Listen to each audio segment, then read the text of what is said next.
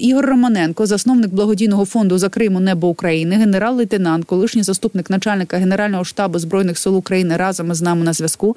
Пане Ігоре, вітаю вас і слава Україні!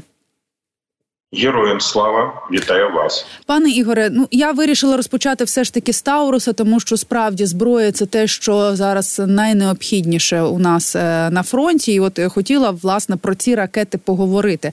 Тому що якщо взяти ТТХ цих ракет, там радіус більше 500 кілометрів. Тобто, якщо ми візьмемо від крайньої точки, то якщо захочемо і будемо мати цей Таурус, можемо дістати і до Сочі, якщо піти північніше і до Волгограда, а там ще вище можемо піти до Ростовської, до Воронівської області дістати. Тобто ними ми можемо дістати багато куди, особливо, наприклад, від Харківщини. Але ця ракета, маємо пам'ятати, вона, власне, для знищення саме логістичних цілей, якщо я правильно розумію. Ось вони знищують величезні укріп-райони, бетонні укриття, командні пункти. Власне, якщо ми отримуємо Таурус, чи зможемо ми ефективніше наносити удари по логістичним інфраструктурним вузлам російських військ? Однозначно зможемо. І питання не тільки по логістиці, а по взагалі важливим об'єктам ворога, стаціонарним. Таврос має можливість відповідної боєголовки пробивати бетонобойні споруди ворога. Таврос і авіація – це саме таке озброєння, яких не вистачило в минулому році Силам оборони України для того, щоб реалізувати контрнаступальні дії. І тому переоцінка відбулася ситуації і нарощування наших можливостей, наших потенціалів. І тут характерно те, що як в Америці, в Конгресі, так і в Бундестазі Німеччини навколо Таурус йдуть політичні дебати і дії, і тому Шольц, його партія, він принципово не приймав рішення на підставі пропозицій опозиції, а дочекався, поки це буде відхилення і поки буде пропозиція саме об'єднаної коаліції. І це теж відбулося, хоча там не прописано безпосередньо Таурус. Але далекобійні ракети іншої у німців немає, тому я думаю, що це однозначно буде Таурус. І це справа часу, а часу у нас немає. І тому процеси, які і в Америці, я думаю, що в березні дочекаємося відповідних рішень. І головне, не просто рішень, а забезпечення дій Збройних сил України. І німці багато всього, ми знаємо, як вони діють, наприклад, по танкам, що підштовхнули американців, а потім надали леопарди і в інших питаннях. В даному випадку так і виглядає з цими ракетами. Вони нам потрібні, вони важливі.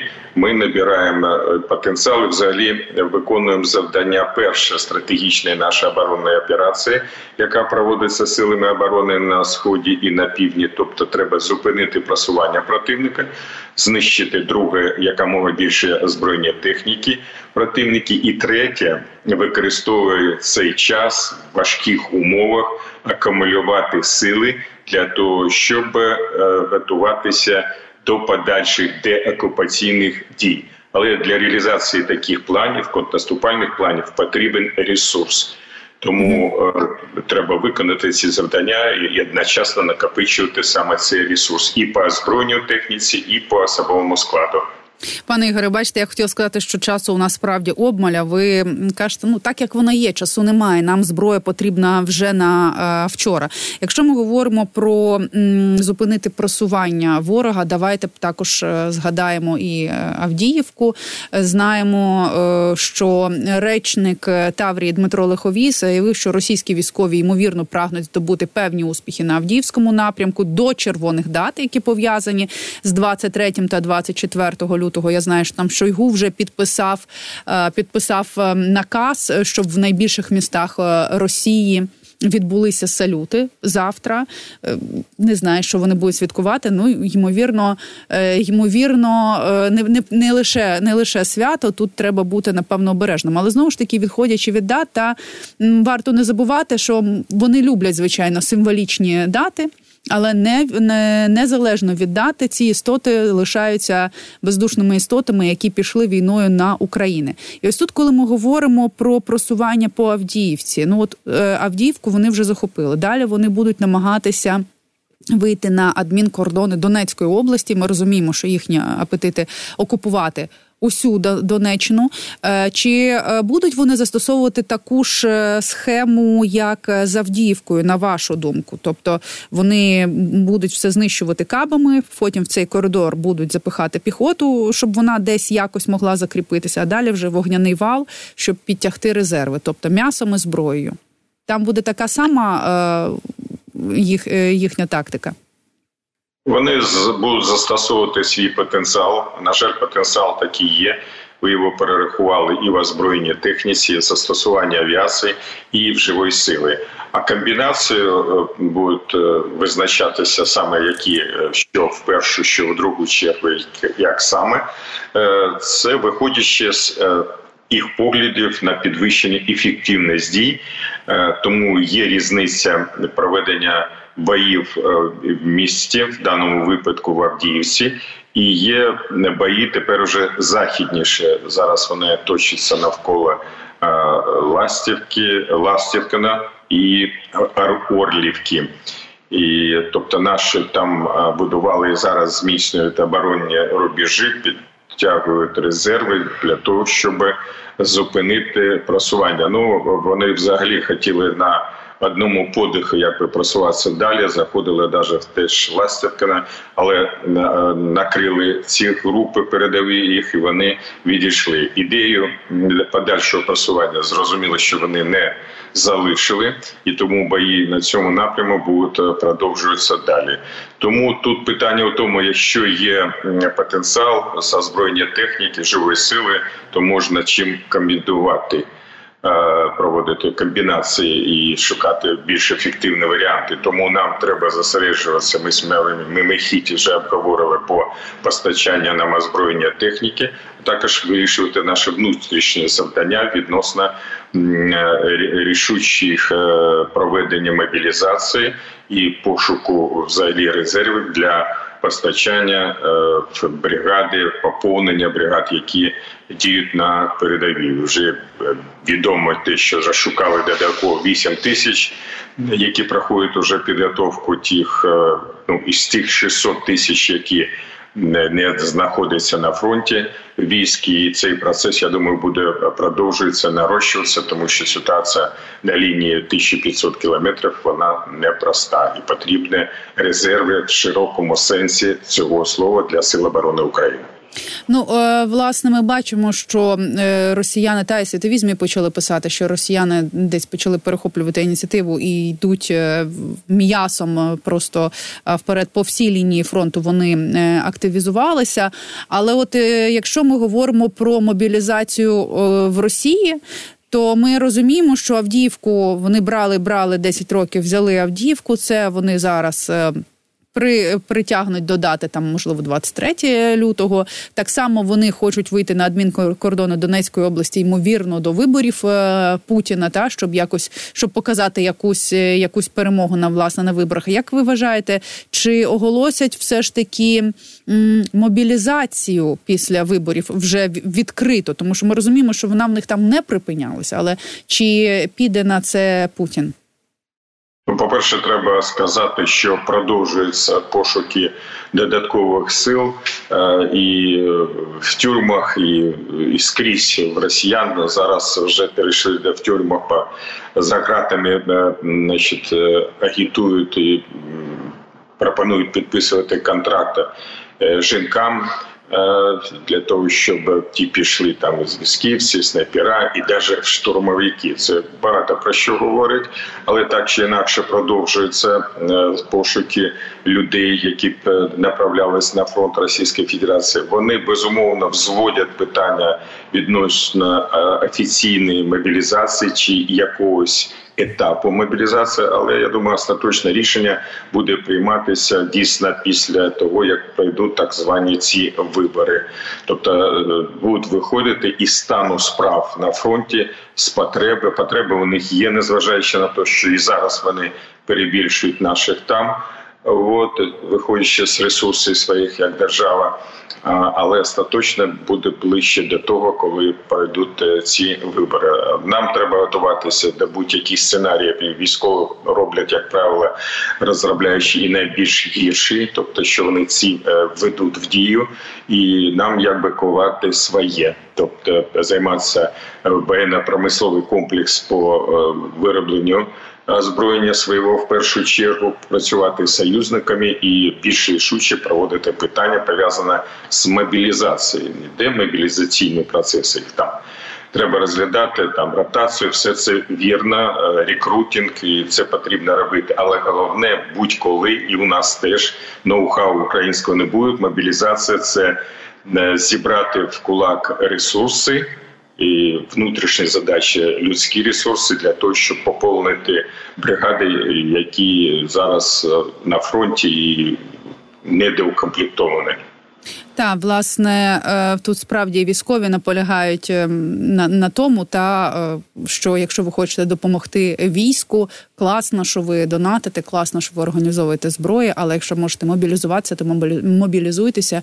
І нам треба розуміти і пам'ятати, що нам усім треба готуватися до війни. Власне, коли ми говоримо про те, що можемо ми знаємо, що лише за останні 5 днів росіяни втратили 7 літаків, 5 Су-34 та 2 Су-35. Про це повідомляють в повітряних силах Збройних сил України. В грошовому вимірі армія Путіна втратила 450 мільйонів доларів. І ми бачимо, що активніше стали збиватися пташки. Якщо ми дивимося на ситуацію на фронті, чи ми розуміємо, що наше командування, якраз ось цим збиттям 7 літаків, показує, що ми розуміємо небезпеку такої тактики, яку, наприклад, росіяни використовували в Авдіївці, коли вони знищували кабами, в коридор засовували піхоту, і приймаємо такі контрміри. Це ж, по-перше, звичайно, це показує ефективність наших ППО, і, відповідно, креатив наших командирів і командувачів на місцях, тих, хто керує цими засобами ПВО. Але все ж таки, чи це наші контрміри, пане Ігоре? Безумовно і однозначно. Стояло завдання дуже важке, враховуючи те, який у нас є інструмент. У нас не дуже багато можливостей з цього приводу протидіяти нанесенню удару керованими авіаційними бомбами. Але треба пам'ятати, що в чому високий рівень професіоналізму?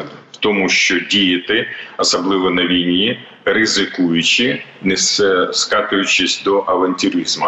І це треба відчувати цю грань. І командування пішло в цілому, воєнне командування, особливо пропозиції відповідно напрацьовувало командування повітряних сил на відповідні ризики. В чому тут момент? В тому, що скоріше всього, це знищили комплексами середньо-дальньої дії, а таких у нас небагато батарей. Патріоти, сам ті і інтегровані по програмі «Франкенсам» комплекси, але вони виконують завдання по всій території України, там, де є наші можливості протобалістичної боротьби, протиракетної.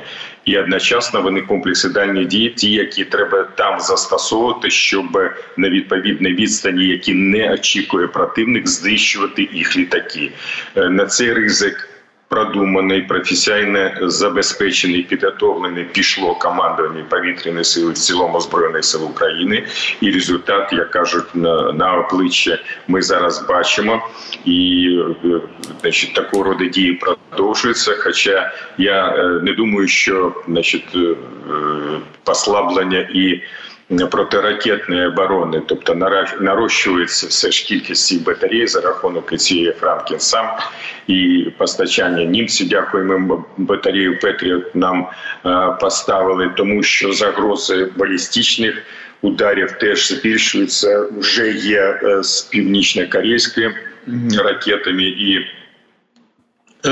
заведено розвідки іноземні говорять про те, що іранські вже зайшли, питання в тому, коли і як будуть застосовуватися. Тому ця небезпека є, і до цього, до такої боротьби протиракетної треба готуватися. Тобто в таких складних умов було прийнято рішення, воно з'явилось ефективне, результати ми бачимо.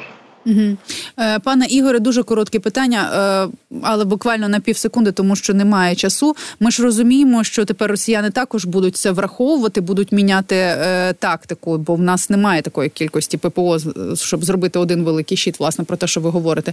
Чи будуть вони боятися ближче підлітати, чи буде якось змінена тактика? Безумовно, тактичні дії авіації, вони реагують, і це ми спостерігали на кінець минулого року, на початок цього року, коли починаємо збивати на деякий час, тобто до тижня все це зменшується, інтенсивність, а потім вони шукають інші шляхи, але це протиборство, війна на цьому якби стоїть, і тому...